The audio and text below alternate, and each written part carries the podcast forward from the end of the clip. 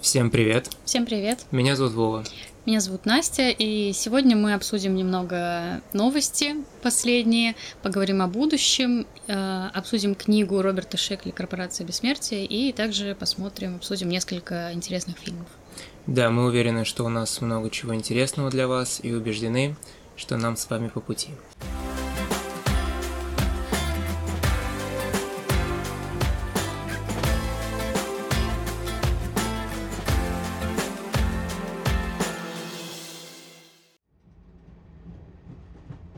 Ну что, друзья, начинаем наше третье путешествие.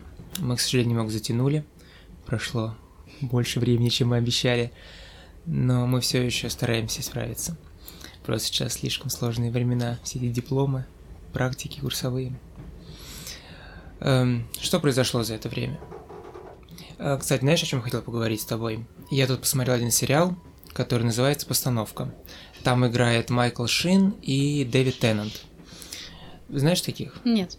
Э, Я просто очень люблю Дэвида Теннанта, поэтому решил посмотреть. Это сериал про про карантин, про локдаун. Мгм. Они просто сидят и по скайпу как будто разговаривают друг с другом.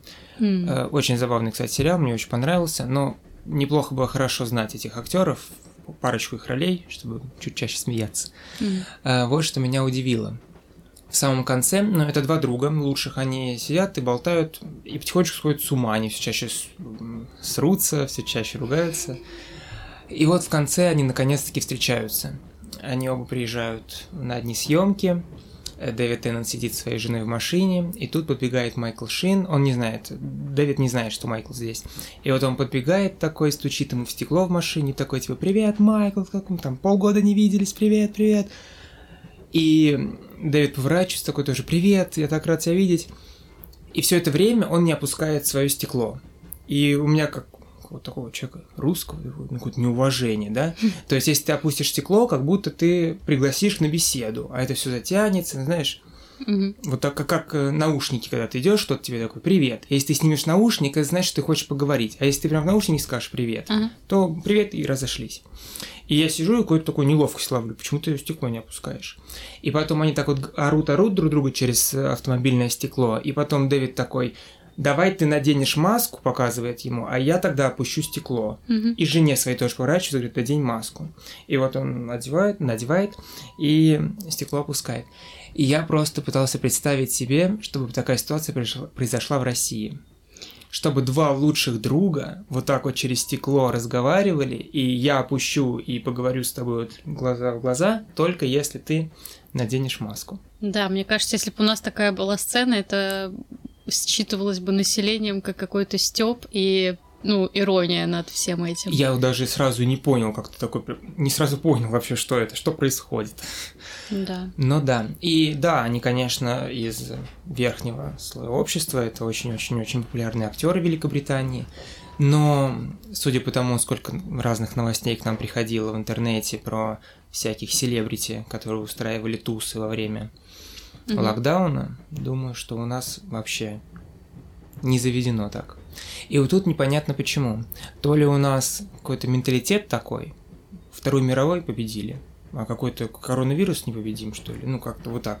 Или потому что очень долго очень знаменитые люди говорили, что, ну, боже мой, это обычная простуда, что вы тут начинаете? И изначально наше население думало, что ничего страшного в этом нету. Не помню, кто так говорил из селебрити. Э, Моя мама уважает доктора Мясникова, если ты знаешь такого, на телевидении.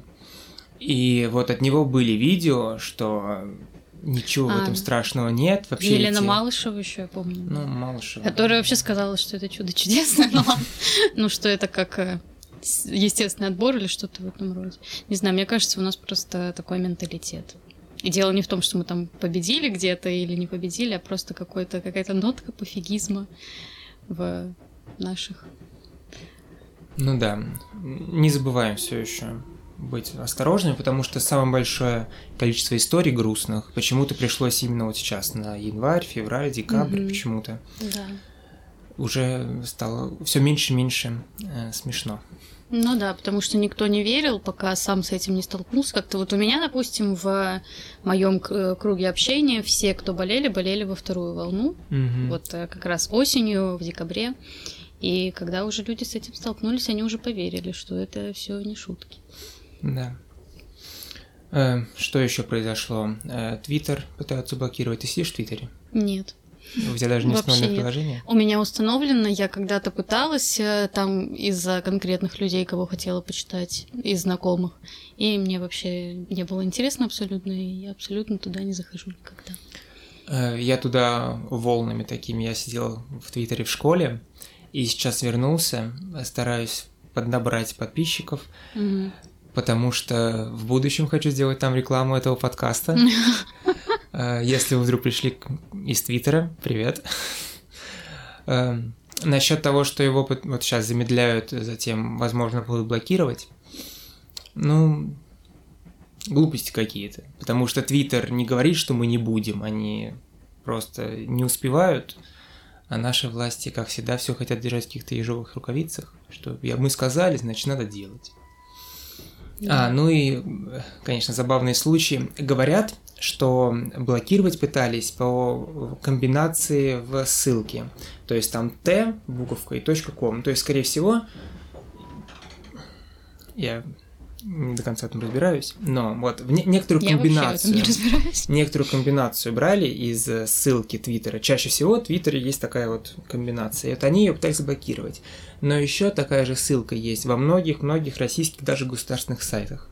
И М. поэтому они тоже на некоторое время М. прилегли. Вот, ну, забавно. Посмотрим. Надеюсь, что Твиттер не заблокирует, потому что оттуда уйдет приличная часть людей, остальная часть будет что-то через VPN делать. Мгм. Как все это грустно. Да.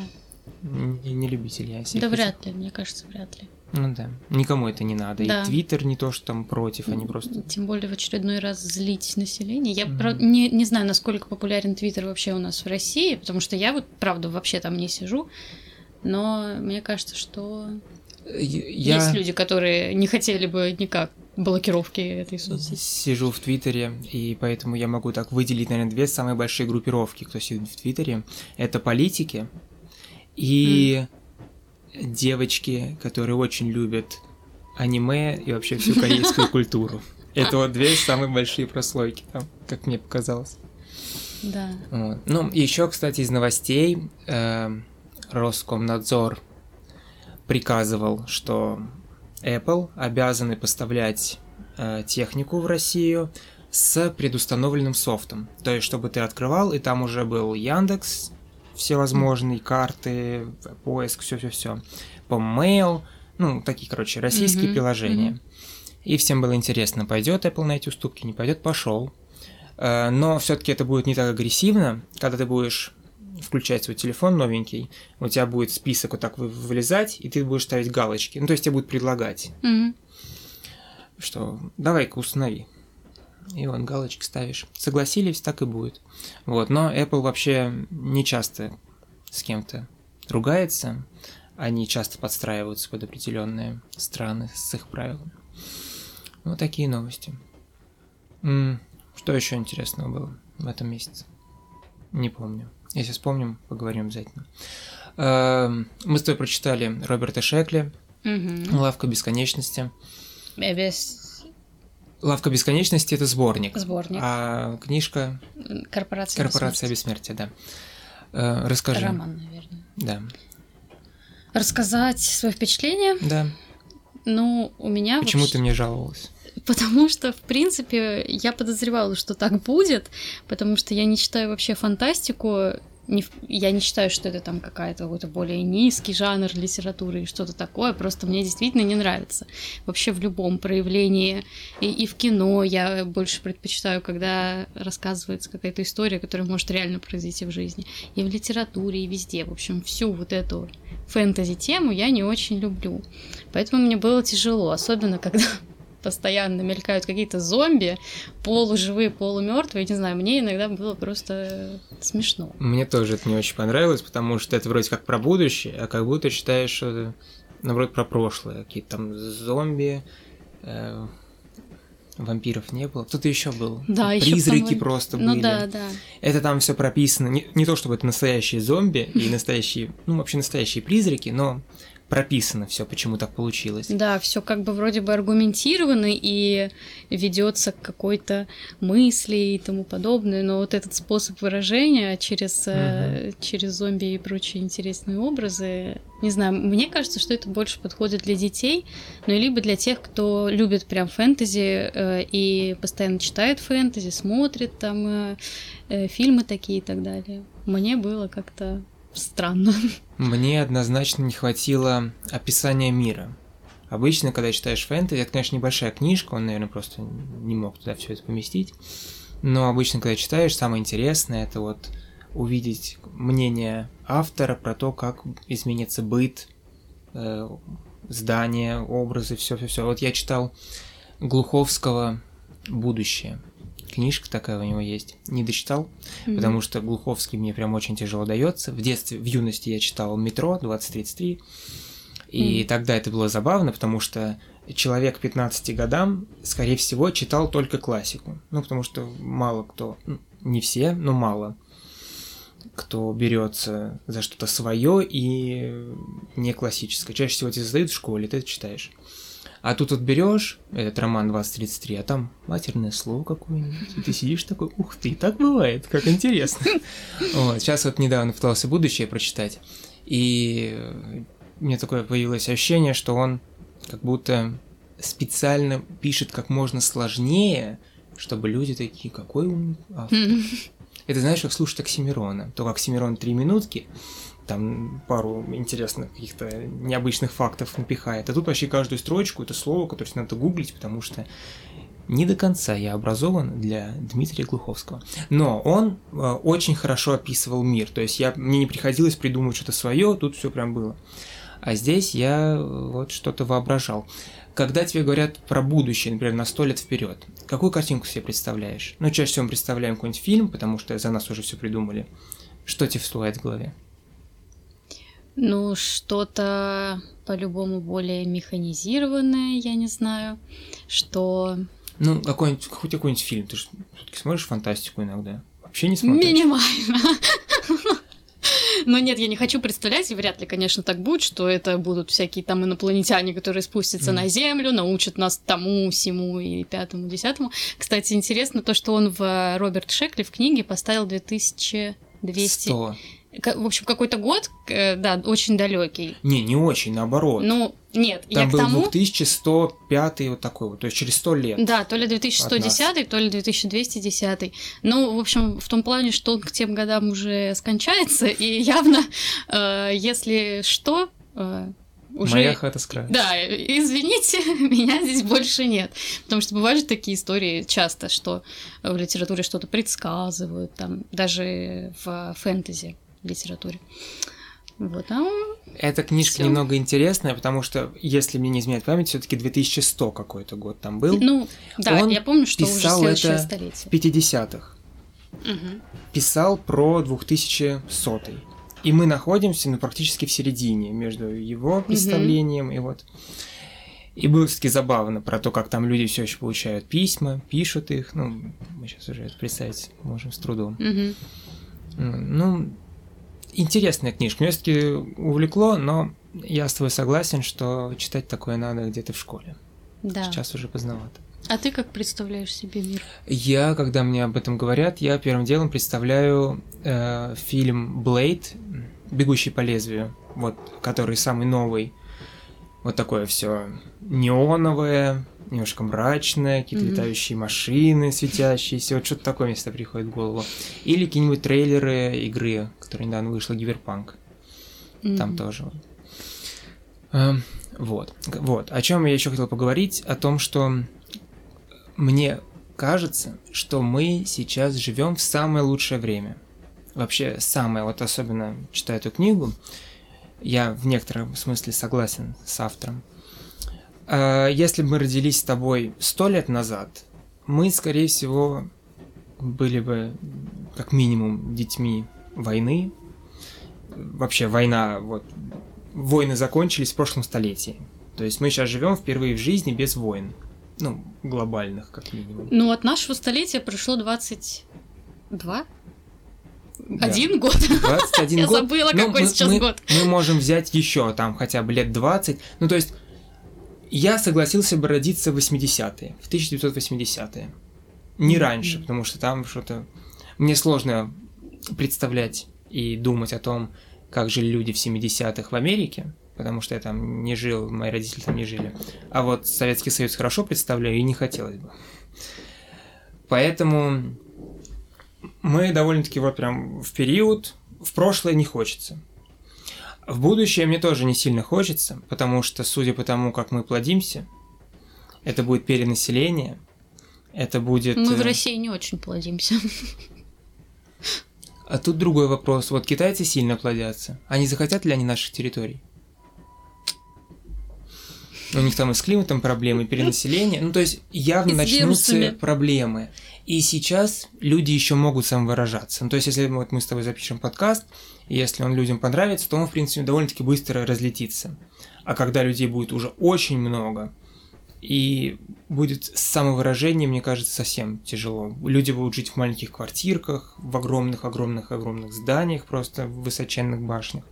Вот я себе такое представляю, и мне очень не хочется в таком месте жить. Не знаю, мне кажется, это такой вечный вопрос, какое время лучше, какая эпоха. И я когда об этом думала, ну, я об этом когда-то думала, прям так э, садилась и думала, и мне кажется, что всегда есть что-то плохое, что-то хорошее. В любой век были какие-то ужасные мировые события, что-то типа войн, эпидемии и так далее. В наш век, кстати, тоже есть эпидемия, если что, пандемия, да? Ну, она не сравнится с теми пандемиями. Ну, не знаю, очень много были. людей умерло в мире. Очень много. Сейчас просто на более развитом уровне медицины и прочее, Мгм. это как бы не испанка в, восем- там, в прошлом веке, да? Э, вот, и в то же время есть и свои плюсы тоже в каждой эпохе. У нас сейчас тоже, мне кажется, в плане самовыражения и сложное время, и простое, потому что э, В чем оно сложное? мне кажется, в том, наверное, в том, что я скажу, оно и сложное, и простое, можно по-разному просто на это посмотреть, в том, что сейчас как будто, у меня лично такое ощущение, как будто от каждого из нас э, большего, большего ждут и большего требуется. И ты сам тоже от себя большего требуешь. Потому что мне кажется, что то, как сейчас у людей, ну, чуть ли не первостепенно, вот это именно самовыражение и самореализация, так раньше не было. Я раньше не жила, но мне так кажется. Разве это плохо? Ну, э, это давит, это какая-то ответственность, но при этом я и говорю поэтому, что это- на это можно по-разному посмотреть. С другой стороны, это тебя может мотивировать. Не знаю, это Мне ну, кажется, что любой твой аргумент можно перекрыть тем, что у нас появился интернет, и благодаря интернету самовыражение стало гораздо легче. Помимо того, что это распространять легче, Нет, это правда, да. а что еще очень важно, что научиться можно очень легко. Да, Практически всему, Интернет это жизнь, двигатель всего. Сейчас э, тоже в плане профессиональной деятельности я даже не знаю, интересно посмотреть на цифры, сколько людей занимаются, ну, зарабатывают деньги на интернете и вот э, в онлайне. Очень много людей. Да. Причем сейчас даже, вот, как я понял твои слова, ты обеспокоена тем, что, например, ты отучилась в университете, пошла работать, и вот ты работаешь, и на тебя как будто какой-то прессинг, что а ведь ты могла бы пойти сейчас быть блогершей и Ну- зарабатывать огромные деньги прямо из дома. Ну, не, не только в этом, но да, в принципе. Ну, потому что, правда, сейчас настолько постоянно отовсюду эти слова, что карьера, самореализация, там, самообразование, вот это все постоянно, э, не знаю, может быть, это у меня так, может быть, не все люди так живут, но я думаю, что ты тоже так живешь. Тебе постоянно э, вот это желание э, Не из-за- упустить что-то. да, и это, мне кажется, влияние нашей эпохи, потому что сейчас это об этом везде говорят. Ты смотришь на других, много людей, которые добиваются успеха там в интернете э, довольно быстро, не могу сказать легко, не знаю, потому что как это, но э, вот так в мгновение. И ты тоже начинаешь, может быть, сам на себя это давление как-то оказывать непроизвольно, но постоянно вот это вот моральная усталость от того, что ты должен, должен и так далее. Согласен. Хорошо, но думаю, что вот с чем ты не сможешь поспорить. С тем, что впервые, наверное, за всю историю человечества человеческая жизнь реально ценится. Сто лет назад люди шли на войну, потому что ну, так принято. Женщина должна родить, мужчина должен умереть на войне. Что? Ну, разве нет? Ну, войны каждые там десятилетие, как минимум. Ну, это тоже там культурные всякие, от культуры зависит. Сейчас тоже есть такие культуры, в которых женщина должна родить, а мужчина должен пойти на войну и умереть. В нашей стране Не уже, знаю, в думаю, на- продвинулись вперед. Не, ну понятное дело. Вот. А если в будущее смотреть, огромное количество людей. Э, Сложно реализоваться в этих серых коробках, ну, как я себе это представляю, эти маленькие жилые площадь, площадя. Мгм. И как вот у Роберта Шекли, э, кабинки самоубийц. Вот у него были, А, это как-то вообще... уже это даже не презирается, типа, иди, раз тебе не нравится, и отдай свое тело, там можно было отдавать свои тела другим людям. И главное, почему это корпорация бессмертия, потому что ты не умираешь, когда твое тело умирает. Ты еще есть вероятность, что ты будешь жить после. А с этим еще легче умереть. Ну, типа, Ну да, вот тут этом... не получилось, получится там. Это вообще такая рискованная и Мгм. спорная мысль, а, как будто э, у людей вообще пропадает страх за свою жизнь и пропадает страх перед смертью и какое-то как будто обесценивание даже жизни. Ты можешь правда пойти, потому что ты знаешь, что у тебя будет жизнь после э, смерти, и ты можешь пойти и сам с ней встретиться. Это Да, еще странно. интересная мысль. э, Там было про то, что даже э, когда человек отправляется на небеса куда-то, там никто не знает, потому что, ну, никто не может после смерти описать, Мгм. что там. Даже там люди всегда пытались оказаться в лучших условиях. Я побогаче, и если это там Древний Египет, то они клали с собой даже деньги, потому что я на небесах буду богатым человеком.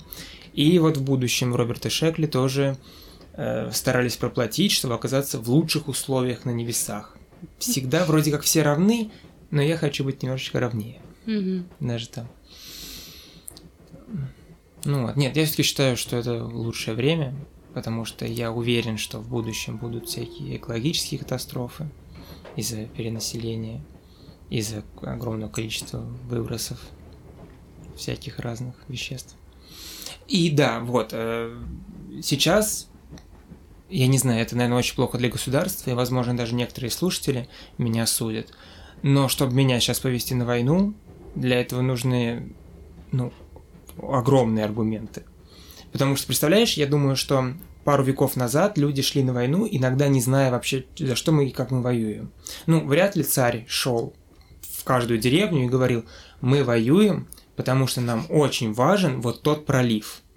Мы к нему приблизимся и сможем торговать вон с теми странами. Ну, вряд ли, да? Ты просто приходит бумага, надо явиться. И ты такой, ну, нам так надо.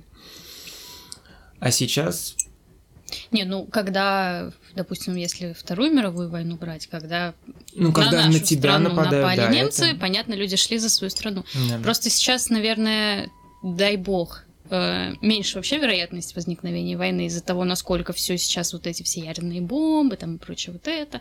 Дай бог. С нами все будет хорошо, и коронавирус это худшее в нашей жизни. Э, Но я думаю, что если бы случилось, конечно, и ты бы пошел, и все бы пошли, если бы случилась подобная ситуация, как, э, допустим, с Великой Отечественной. Да. Э, Великой Отечественной, да. Когда нападают на твой дом, само собой. Людям не нужно просто конкретно знать, за что они воюют. Они воюют за, за себя, своих детей, свою страну и за свое будущее. Ну, хорошо. Не, ну там всякие темы с проливами или какими-то территориями, мне кажется, это было в каких-то войнах, которые были много веков назад. Ну, до Тогда, сих когда пор... формировались вот все границы. До сих пор вот наша страна, наш президент практически отвоевал Крым, из-за чего мы сейчас находимся в отвратительной ситуации с самыми близкими нам народами. Ну ладно, про Крым не будем говорить. Эм, Чем не война. И что интересно, Да, вот э, про- проводили соцопрос где-то 20 лет назад, нет, 20 много, 10 лет назад спрашивали у людей, кто главный враг Амер- о, России? Америка. Ну, сам гады эти сидят там. А, а сейчас спрашивают, сейчас уже украинцы. Главный враг России? Да, главный враг России.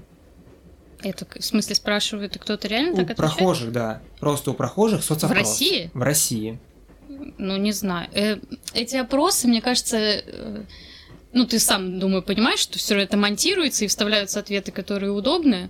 Потому что, Возможно, ну, но я бы так не сказала, мало кто бы из моего окружения так сказал. у меня вот сейчас дома нет телевизора. Отчасти потому, что не нужен, а отчасти потому, что денег нет. Но вот когда я приезжаю к родителям и за обедом там что-нибудь включу телевизор, неважно где, просто фоном, и я до сих пор вижу, что там говорят про Украину. Каждый ну, день. говорят. И я думаю, что человек, который это каждый день смотрит, ну, все-таки это у него откладывается. Не знаю. Мне кажется, что э, человек, который умеет фильтровать и прекрасно понимает, что такое первый канал, у него не откладывается, потому что... э, ну, потому что все равно у нас э, существует, заложено, не знаю, чем, природой, годами и опытом, что это наш братский народ, и что люди, которые живут в России, которые живут э, в Украине, на Украине, они друг друга не должны ненавидеть, потому что они ничего не решают в истории. Спорный вопрос, но... Да. М. Ну да. Ты бы сказал, что Украина это главный враг России. Я не то чтобы так не сказал, я, я уверен, что я сейчас выйду на улице, если я громко крикну «Есть тут кто-нибудь из Украины?» и поднимется пару рук. Ну то есть мы все тут белорусы, русские, Да, украинцы, мы тем- все вот тут рядышком ходим, и как можно ненавидеть? Не Тем понимаю. более, если говорить о, вра- э, о какой-то вражде и реальной угрозе, ну, каких-то действий э, боевых друг против друга, то Украина не может быть каким-то наисерьезнейшим врагом России, хотя бы из-за того, насколько это маленькая страна. Я думаю, все равно э, вероятность того, что Америка наш самый большой враг, но если такими категориями размышлять, она больше. Ну, если верить некоторым людям, не помню, кого я это слышал, э, что у Америки много врагов. Ну, не врагов, прям врагов, а в списочке вот врагов, ну, типа, кто самый опасный для Америки, Россия там внизу списка, и они об этом редко думают на самом деле. Вот, э, об этом вообще не надо думать, кто там у нас враг, не враг. У нас, мне кажется, это тоже как будто то ли нам это пропагандой какой-то закладывают, то ли это менталитет наш, что мы все время ищем врагов и думаем, что нас везде не любят там или что-то подобное.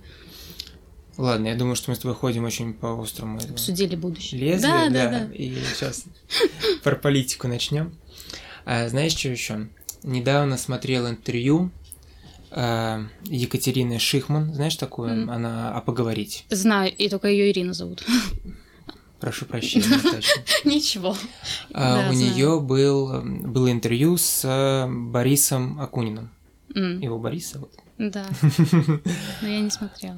Я, Я очень посмотрел, редко её смотрю. я в дороге ехал, решил посмотреть, эм, и он там очень интересную вещь сказал.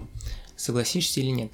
Я э, не верующий ни во что, ни в богов, ни в паранормальное, ни в астрологию, ни в В зомби. не в зомби, да, не в призраков.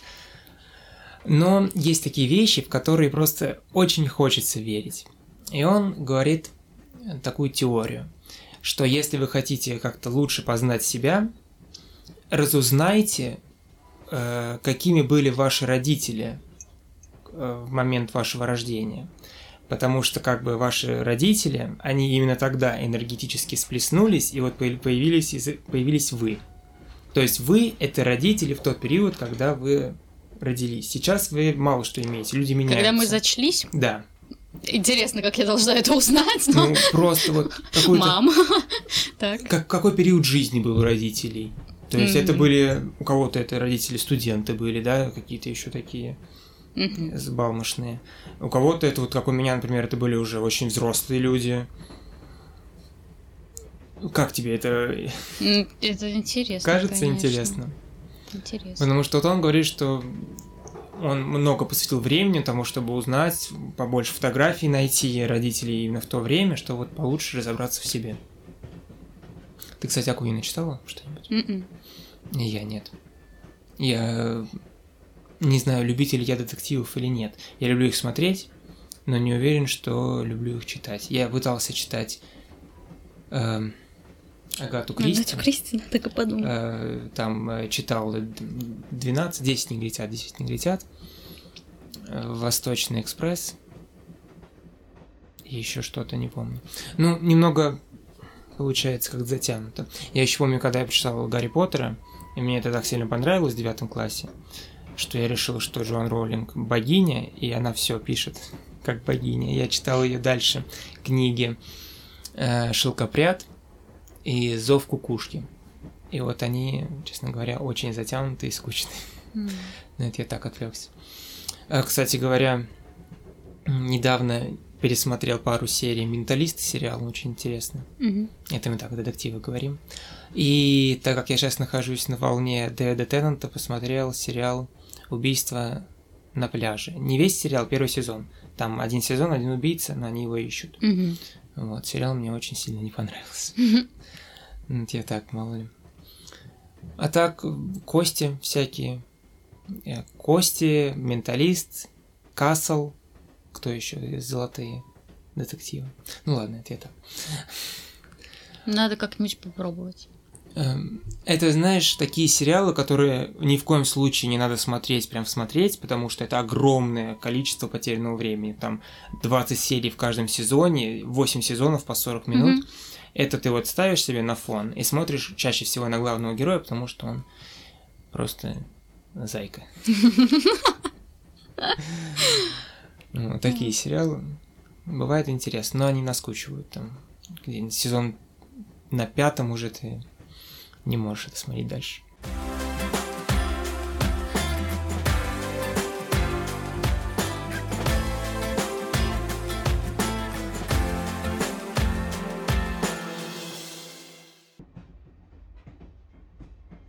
Мы приносим свои извинения за то, что мы не подготовились и не посмотрели к Золотому Глобусу. Во-первых, мы его проморгали. Он был в конце февраля. А во-вторых, э, я немного не был готов к тому, что большинство картин еще не вышли. Но, честно сказать, мы много не потеряли. Я не знаю почему, я просматривал победителей, номинантов, немного так кратко поизучал. Ужас ужасный просто. Э, особенно в комедии. Там вот и комедии, и мюзиклы. Угу. И там просто шипито, честно говоря, на шипито. Во-первых, Барат, который сейчас даже какой-то на Оскар номинации получил. Э, не понимаю, как так. Ну, это прям такая сатира, даже немного жесткая Казахстану. Ну, ты знаешь Барат?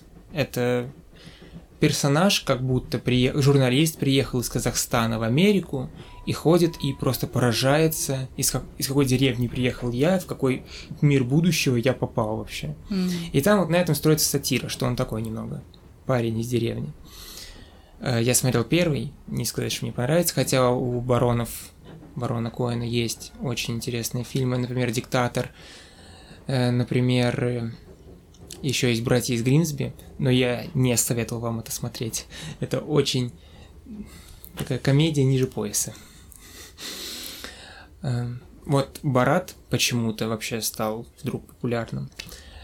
И там еще какой-то какой номинант, э, там история про девочку с синдромом Дауна. Но актриса, которая играет ее, не с синдромом Дауна, поэтому на нее ополчились. Mm-hmm. Она в ответ сказала, что я хочу в этой роли, ну, режиссер, я хочу в этой роли видеть только ее. И фильм вышел, и она как бы, ну, отвратительно сыграла, эта девочка. Mm-hmm. И тут прям вообще что Потом еще там есть мюзикл, который, в общем-то, состоит из клипов. Просто клипы, как будто вот не снимали. Так. Короче, я вот все это послушал, посмотрел, и мне не появилось желания все это смотреть. Э, вышли номинации на Оскар – Давай я не буду сейчас говорить, что мы посмотрим, но мы постараемся, потому что я очень бы хотел э, какие-то прогнозы сделать. Да, интересно. это интересно. Главное, чтобы они были уже у нас в России в интернете. Да. Э, там будет отец, которого ты хотела угу. посмотреть на Золотом глобусе, он тоже был. Там есть суд над э, Чикагской семеркой. По-моему, этот фильм уже вышел. Его тоже очень хочу посмотреть. Говорят, что вот он прям достойный. Э, к сожалению, ну, не к сожалению, это правда, э, довод Кристофера Нолана получил там парочку номинаций э, эффекты, звуковые эффекты, Мгм. вот такое. Ну, заслуженно, потому что сюжет не вывез, к сожалению. Ну вот, посмотрим, разберемся. Поэтому Настя написала мне, сказала, что смотреть я это не могу, потому что эти фильмы еще не вышли. Что мне посмотреть? Я посоветовал посмотреть ей «Притяжение». Как тебе? Э, Ну, не считая того, что это фэнтези. Это... Давай так. Э, Смотри, фэнтези – фантастика. Фантастика – это когда мы говорим про будущее, а фэнтези – это когда мы говорим про гоблинов, эльфов и вот такое вот. Да. Да. То есть э, «Властелин колец» – фэнтези, э, «Бегущий по лезвию» – фантастика. Я могу ошибаться, но давай вот пока что такой правды Тогда это фантастика. Фантастика.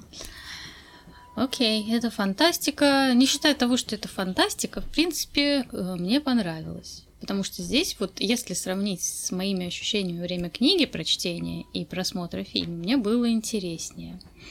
А, Немножко, конечно, запутано. Мне понадобилось секунд 10, чтобы понять концовку. Ну, секунд 10, это знаешь ли. Нет, чтобы понять в не знаю, может быть, у меня так мозг устроен, мне нужно выстроить э, вот эту хронологию событий, понять в реальном мире, ну, это же, если это фантастика, действие как бы происходит в реальном мире, просто с элементами того, чего в реальном мире мы увидеть не можем. Опять же, вот эти все инопланетные создания и так далее. Ну, вот, например, если вы вдруг посмотрите трейлер и поймете, что подумаете, что это какой-то боевик с пришельцами. Нет, это не боевик с пришельцами, там, наверное, два взрыва за весь фильм какие-нибудь. В основном это про язык, почему я... Да, вот это интересно. Ну, просто это попало в меня, потому что это моя тема. Там а, главная э, героиня, она лингвист. И это, конечно, интересно. Это такой, да, больше на подумать фильм, а не о том, а не какой-то экшен или что-то в этом Мы не будем спойлерить сам фильм, Да. но такую мысль небольшую, которую можем оттуда взять, это то, что язык, который мы учим, он меняет нас, наше поведение, э, психологию. М. Ты с ним согласна? М, Да. Я думаю, да. Ты можешь привести какой-нибудь пример? Не знаю, например, ты едешь в Италию, живешь там целый месяц, и ты замечаешь, что ты ведешь себя уже не совсем как русская. Ну, например. Да. Ну, во-первых, допустим, если сравнивать итальян, ну, раз ты сказал, сейчас, да, секундочку. Вот, например, э, люди, которые едут в Америку, живут там месяц, приезжают и понимают, что они идут и улыбаются в метро. Вот такой вот я черту слышал о такой черте. Что в Америке очень принято улыбаться, а у нас нет. А вот ты идешь, улыбаешься как дурачок. Лично я иногда, когда иду в метро, в наушниках, слушаю что-нибудь голосовое сообщение, мгм, и кто-нибудь там что-нибудь смешное сказал, и я тут заулыбался, чуть ли не засмеялся в метро. А потом мне становится стыдно, что наверное, люди думают, что я дурачок. Ну, Это я так, хорошо. Вот, живя в Италии. Ну, у итальянца, допустим, а, это тоже можно как такой элемент их речи и языка э, воспринимать. Они очень много жестикулируют, очень экспрессивно, в принципе, общаются. Допустим, Мгм. мы э, в основном через речь передаем все, что хотим сказать.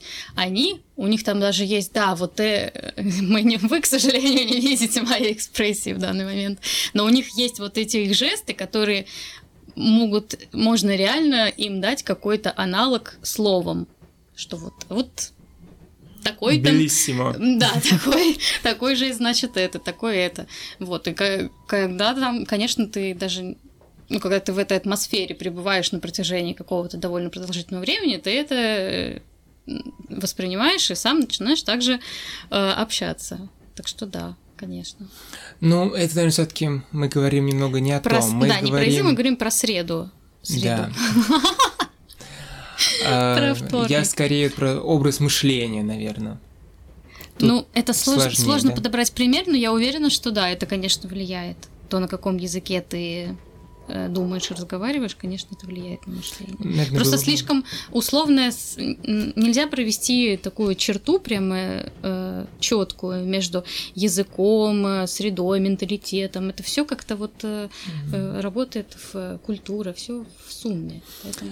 А, ну хорошо, а, например, э, живя в Италии, какой-нибудь итальянец, например, э, говорил, что ты как-то странно себя ведешь в этой ситуации. Мы так не делаем. Ну, да, ну это опять же не про язык, но да, конечно. Э, А Какой-нибудь пример приведешь? Какие-то там условно традиции ежедневной, рутинные, ты об этом говоришь? Ну, приведу пример, который совершенно не касается всего этого. Например, ты сидишь и смеешься весь голос на всю квартиру, тебе говорят, «Ты что, не надо, ну так нет, не смеемся широко. Я не знаю, это глупый пример, но вот именно повадки твои. Мне не, не, помню, говорили ли мне, но я очень много раз отмечала, что у нас в России так бы не сделали, и меня как-то коробило. Примеры немножко странные, допустим.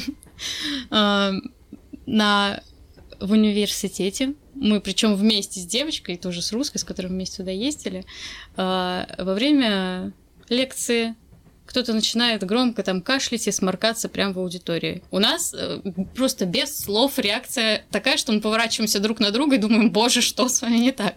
Потому что у нас человек бы вышел сто процентов. Ну, если он, конечно, не, не совсем не воспитан. Но, вероятнее всего, э, русский человек у нас в аудитории чихал бы в себя и поднял бы свое давление очень Да, сильно. человек бы сидел, надрывался, но сдерживал этот кашель. Да, у нас так.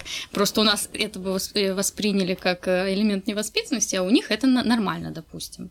Э, Не знаю, таких было много случаев, я не могу больше. Знаешь, вспомнить. я еще вспомнил, как наша преподавательница по истории в школе. Помнишь, когда кто-то чихал в классе, то сыпалось что-то типа «будь здоров, будь Да, здоров, да, будь да. здоров». И она как-то сказала, что сейчас-то, конечно, ладно, но в универе так делать нельзя. Да, да. У вас делают, ну хотя бы на семинарах, когда кто-нибудь чихнет, у нас все равно вот эта вот буря «будь здоров, будь здоров, будь здоров». Кстати, мне кажется, что нет, у нас так не делают. Но не знаю. Мне всегда хочется это сказать. Я себя сдерживаю просто, если, ну, там, преподаватель что-то рассказывает, это будет тоже странно. Не, ну понятное дело. Будь здоров! Но мне хочется сказать, будь здоров. Может быть, отчасти потому, что у тебя 100% группы состоит из девочек, Не а у нас из мальчиков он более такие Да, да. простецкие ребята. Там кто-то специально чихнет, чтобы только потом будь здоров на весь класс. Да. Да. Еще я посмотрел сериал Ход королевы, такая бомба прошлого года, все говорили. И я хочу сказать, что это хороший сериал. Э, Есть проблемы, что очень много уделено время, как персонаж, там, девушка, не помню, как ее зовут, э, не знаю, борется со своими проблемами какие-то личными, у нее там была проблема алкоголизма, вот что-то такое. И недостаток шахмат. То есть она как М. будто непобедимый босс. Она вот ей показали, как играть в шахматы, раз, она уже побеждает того, кто ее научил. Потом раз, она уже лучшая в районе, раз, руч- ну, вот Мгм. нету этих тренировок, которые мы привыкли, да, когда спортсмен готовится, он прям, чтобы стать лучшим, Мгм. нужно всю жизнь этому отдать. А ей как будто это дается немного легко, хотя судьба у нее непростая. Э, Что я отметил, это то, что к России, к Советскому Союзу, там с уважением относятся. Э, В Советском Союзе были самые великие шахматисты, и как будто она не реальный персонаж, она выдумка. И у меня к этому нет проблем, то есть там персонаж не, самая умная, не знаю, в шахматах на планете, женщина, и вроде как кажется, что это все великий феминизм, но там это не подается вот этими прям в лоб. Там просто персонаж, женщина, ты это принимаешь, и у тебя нет какого-то отторжения совершенно. Мгм. И вот она приезжает в конце в Советский Союз, ну, это как бы спойлер, но я думаю, что мало кто полагает, что она в конце все-таки не победит главного э, игрока, потому что про это сериал. Мгм. А, И она приезжает, побеждает всех советских игроков, и у тебя нет к этому, типа, вот перед тобой сидит 50-летний мужчина, который всю жизнь играл в эти шахматы, и какая-то девчонка его побеждает. Нет, потому что он встает, он улыбается, говорит, что это была самая интересная игра в его жизни, обнимает ее, и вот так вот все. Мгм. И в конце очень интересно еще, она идет уже в аэропорт после победы, видит, как в Советском Союзе, так правда было, сидят люди во дворах и играют в шахматы, и она садится к какому-то старичку и такая, и смотрит в экран, ну что, давайте сыграем. Короче, с большим уважением Эм, мне понравилось. И меня увлек сериал, то есть мне хотелось еще, еще серию, серию, серию. Спасибо Netflix, что они выкладывают все. Конечно, я смотрел это поздно, но просто заранее спасибо, что они не продолжают тенденцию одну серию в неделю выкладывать сразу все. Да, это ад. Угу. Уже сложно представить себе, чтобы ты смотрел одну серию, ну, через неделю следующую. Я так смотрела сериал сейчас. Вот как раз, по-моему, на прошлой неделе была последняя серия. Но это русский сериал. Ну, Поэтому спасибо вам. Что за сериал? Расскажи нам. Тебе я, по-моему, уже рассказывала. По-моему, за микрофонами. Mm-hmm. Сериал называется «Бывшие». Э, там не про бывших, если что, людей, которые были в отношениях, потому что, э, понятное дело, первая мысль такая. А, но это был третий сезон, я думаю, что многие слышали. Ты слышал про этот сериал? Чуть-чуть подскажи мне что по названию? Сериал про людей, с быв... Э, у которых были зависимости какие-то, там, либо наркотическая, mm-hmm. либо алкогольная, и про то, как они из них выходят. Ну и плюс, конечно, там всякие любовные отношения и прочее, и пятое, и десятое. А, это был третий сезон. Сейчас, как они сказали, вроде бы последний. А, не знаю, первый, второй мне дико нравился. Там играет э, одна из моих любимых русских актрис, я, в принципе, не очень вообще многих люблю актрис и актеров и немногих знаю. Вот, Любовь Аксенову знаю и люблю.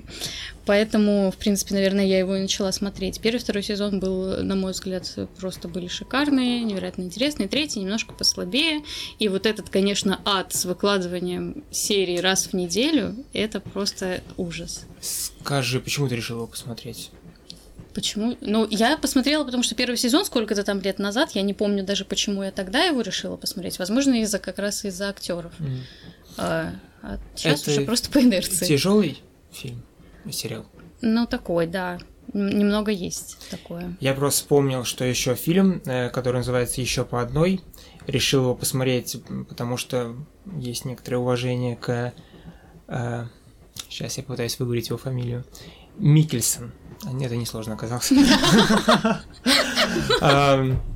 Еще по одной фильм про алкоголизм. И концепция в том, что пара друзей решают, приводя в пример Хемингуэя, Черчилля, что вот они постоянно выпивали и были гениями. И возможно, mm. что в этом есть какой-то смысл. И они решают, что а давайте каждый день утро начинать 100 грамм и поддерживать некоторую планочку вот эту вот. И вот так вот жить. Мне кажется, что мы будем интересней. Сначала возможно, потому что они все работают учителями. Они, вот главный герой, он немножечко такой уже скучный, он историю, по преподавал, и он сидел такой уже, что там, бормоча, его никто не слушает. А когда он подвыпивший, он уже там э, жестикуляции, поинтересней стало. Но, понятное дело, что этим все не ограничиться, хочется все больше, больше, больше, и в конце концов все приводит к неприятным последствиям. Mm-hmm. Фильм тоже, по-моему, номинирован на Оскар в каких-то категориях. Я думаю, что иностранный фильм. Фильм приятный, но я думаю, что этот фильм, он для тех, кто уже алкоголик, и вот ему надо выбраться. А не для тех, кто, как мы с тобой абсолютно мало интересующиеся Абсолютно алкоголем. Абсолютно не алкоголики. Да, потому что этот фильм, он не грустный и не тяжелый. Он веселый, потому что там много юмора, там какие-то танцы. И как-то уж очень романтизирован сам алкоголь. Ты смотришь этот фильм, и даже какое-то просыпается желание пойти в бар и выпить, потому что прям, прям так красиво все это не такая чернушная, как у нас в России бы это показывали, да, что там он пил эту водку дома. Мне кажется, у нас потом... тоже бывает, что можно что-то воспринять как романтизацию алкоголизма. Просто там же в конце все равно подводится к тому, что это приводит к не очень хорошим э, последствиям. И что это была как бы, плохая Смысл идея. такой, что алкоголь это не самая большая беда, если это в умеренных дозах. Вот такой посыл. Наверное, все-таки посыл должен был быть, что алкоголь это все-таки яд. Быть более конкретным. Ну, это же не социальная реклама. Взять сюжет. Согласен. Я, кстати, посмотрел его, потому что увидел отрывочек, как вот главный герой Мац Микельсон э, танцует там. Может, ты тоже видела, нет? Он так с лавочки прыгает, начинает Может. танцевать. Интересный фильм. Угу. Может, ты еще смотрела? Нет? Нет, не помню. Да. Ну вот мы постараемся обязательно посмотреть суд над Чикагской семеркой, если он вышел.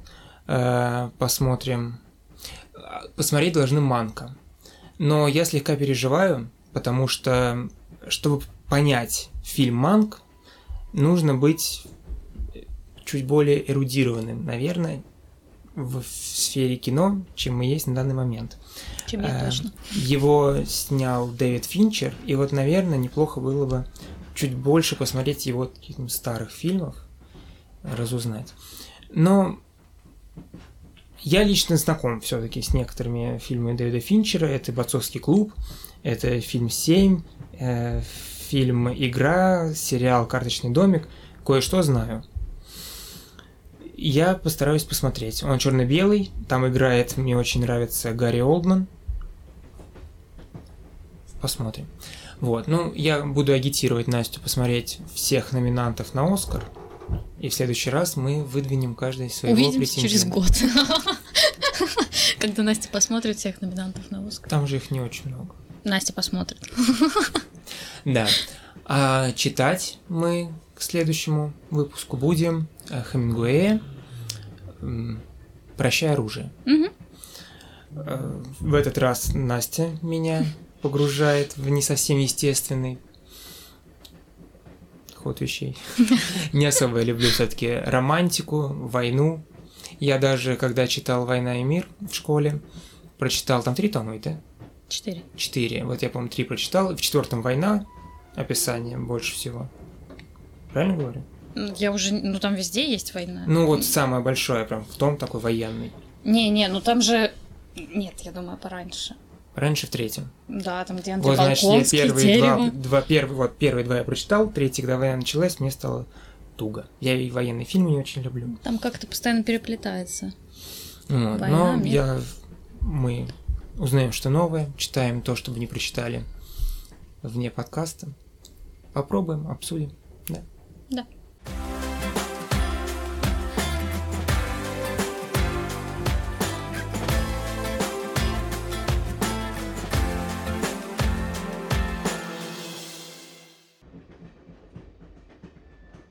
Еще можем поговорить с тобой о музыке. Угу. Вышел альбом Земфиры. Да. Я его послушал буквально пару песен, потому что многие говорят, что вот раньше Земфира была, да, а вот сейчас не очень. А я, в общем-то, и раньше ее, ну, не, не моя, не мое поколение. Чаще всего, я думаю, что большинство моих сверстников отцы там или мамы включали mm своим детям, потому что они профанатели, и это вот музыка много из детства. Меня никто не включал, я просто танцевал в лагерях медлячки под парочку ее песен, поэтому есть такая ностальгическая нотка. Угу. Но так не очень интересно. Тебе как? А, у меня тоже, я не скажу, что я фанат Земфиры, но у меня есть как какое-то тоже вот из детства почему-то некоторые песни, ну такие тоже, может быть, чувство ностальгии вызывают. Хотя у меня и мама не фанат, и папа не фанат. Просто у нас был диск, а у моей мамы был диск почему-то с каким-то ее концертом. Не знаю вообще откуда и почему он у нас был. И я вот помню из детства, что я его смотрела, поэтому слушала, некоторые песни знала. И у меня тоже есть немножко ощущение, что это я не знаю, хуже этот альбом или нет. А, чем, его, чем ее предыдущие альбомы. А, но он, э, мне кажется, другой. И, возможно, мне меньше понравилось, потому что вот он другой, а те песни не вызывают у меня как раз вот это чувство ностальгии. А ты когда-нибудь слушала те альбомы полностью? Нет. Или ты знаешь только хиты из тех альбомов? Ну, я нет, не слушала. Просто, э, допустим, в этом альбоме я бы тоже не сказала, что он состоит там наполовину из каких-то будущих хитов, а другая половина это так, ну, песни, потому что нужно для альбома не две, да, песни. А, нет, я не слушала все ее альбомы полностью, разумеется, у нее сколько, восемь, по-моему, ну, приличное количество, конечно, нет, потому что я говорю, я не то, что прям фанатка, но какие-то песни мне прям нравятся у Земфиры. Здесь э, мне понравилась очень песня «Камон», по-моему, она классная и чем-то напоминает вот ту Земфиру, не знаю, каким-то настроением, там, э, драйвом, я не знаю, как это описать. А в основном мне показалось, что весь альбом это как одна песня, вот какая-то довольно монотонная. Я, допустим, себе скачала изначально две пальто и жди меня. Слушала их один день, пока ехала в универ подряд, и мне надоело за один день, потому что, ну не знаю, как-то очень все одинаково. А теперь о том, что за один день не надоедает. Э, Еще в прошлый раз я совсем забыл сказать, вышел альбом моей любимой группы, группа Анакондас, он называется «Перезвони мне». Дальше номер телефона, на который очень интересно позвонить. Ты не беспристрастен. Ну я, э, да. Я, я на самом деле уже даже, наверное, что бы они ни выпустили, я не представляю, что они должны выпустить, чтобы я сказал, ну все, вот и скатились, потому что это, эта любовь уже бесконечна. И э, раз такой случай, э, говорю спасибо Артему Хореву, который разрешил использовать свою песню в, наш, в нашем подкасте. Вы слышите на отбивках и в конце э, маленький кусочек песни поезда. Ну, не песни, мелодия, у нас просто мелодия. Mm-hmm. Также я послушал Локи Мина, альбом Контроль. И мне кажется, что он очень такой самобытный, сам Локи Мин и поет не в тренды, хотя может. Поет вот просто, что ему нравится, что он хочет, потому что там какие-то гитары, перегрузы, рэп, немного какой-то крик. Сложно вообще дать его музыке определенный жанр. Вот в ВКонтакте написано хип-хоп, но вряд ли это вообще хоть какой-то хип-хоп. Мне нравится, не все заходит, немного странный, может так, меня, именно меня не цепляет, но я думаю, что мы еще не раз услышим о нем, как о хедлайнере большинства каких-нибудь фестивалей, а может даже и стадионного музыканта. Вот. Но, честно говоря, времени слушать музыку становится все меньше почему-то. Э, раньше я всегда в дороге слушал музыку, а сейчас подкаст не слушаешь или интервью. Я очень люблю смотреть редакцию на ютубе, вот их постоянно в дороге слушаю. Музыки все меньше и меньше. Э, говорят, кстати, еще вышел интересный, ну, не трибют, не знаю, как это назвать. Это альбом э, группы Кино. Там поет реальный Цой, но аранжировка Анатолий? новая. Знаешь, есть такой. Виктор. Ну, вот. слава богу. И они даже давали концерт, то есть э, на экране Виктор Цой, который поет, ну, из старых записей. И а на сцене стоят только музыканты и играют. Надо будет обязательно послушать, мне интересно. Еще у Imagine Dragons вышли две песни. Э, мы с интернетом разошлись во мнениях, э, потому что первая песня называется Follow You. Она больше такая мелодичная, ну, мало интересная, честно говоря, лично мне. А вторая песня, которая называется... Давай, ты лучше скажешь.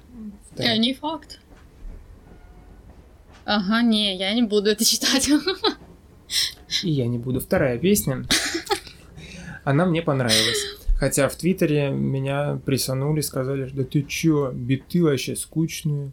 Э, поё, э, там кричит иногда, так, не скрим какой-то, а вот крик такой. Э, криво, надрывается, гадость. Мне очень понравилось. Ну, вот так. Ладно, совсем скоро наша остановка. Я думаю, что надо заканчивать. Э, обязательно слушайте нас Э, везде вы можете делать это совсем скоро даже на Ютубе, но пока что еще мы над этим работаем. Э, Apple подкасты, Яндекс Музыка, Анкор, Spotify, если вы вдруг не из нашей страны и что-то случайно забыли на нашем подкасте, Google, где угодно мы есть везде. Мы будем очень рады. Ставьте нам лайки, оставляйте, пожалуйста, ваши комментарии, даже негативные, будем очень рады узнать ваше мнение. Эм, мы сейчас уже совсем плотно займемся нашим телеграм-каналом, где с нами будет прям общаться можно в любой момент. Мы всегда ответим, всегда поговорим. А, кстати говоря, ты слышала про Клабхаус? Угу. У меня он есть. Интересная ты вещь. Ты в элите. А?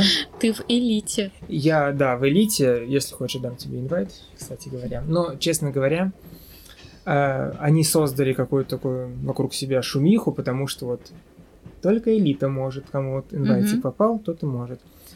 Сейчас, по-моему, уже всем надоело. Потому что это странная вещь, люди уже привыкли, что они могут скачать, посмотреть, когда им удобно, а тут как радио. Ты должен mm-hmm. включить в определенный момент, когда говорят нужные тебе люди. У меня не получается. Я сижу на парах, высвечивается постоянно, то эти, то эти разговаривают. А вы работаете вообще? Интересно. Вот. Но это я к чему? Это я к тому, что если вдруг у нас будет э, определенная аудитория, которая захочет поговорить с нами в Клабхаусе, я думаю, что мы с удовольствием М, поболтаем на абсолютно разные темы. Спасибо вам большое. Спасибо. Всем пока. Всем пока.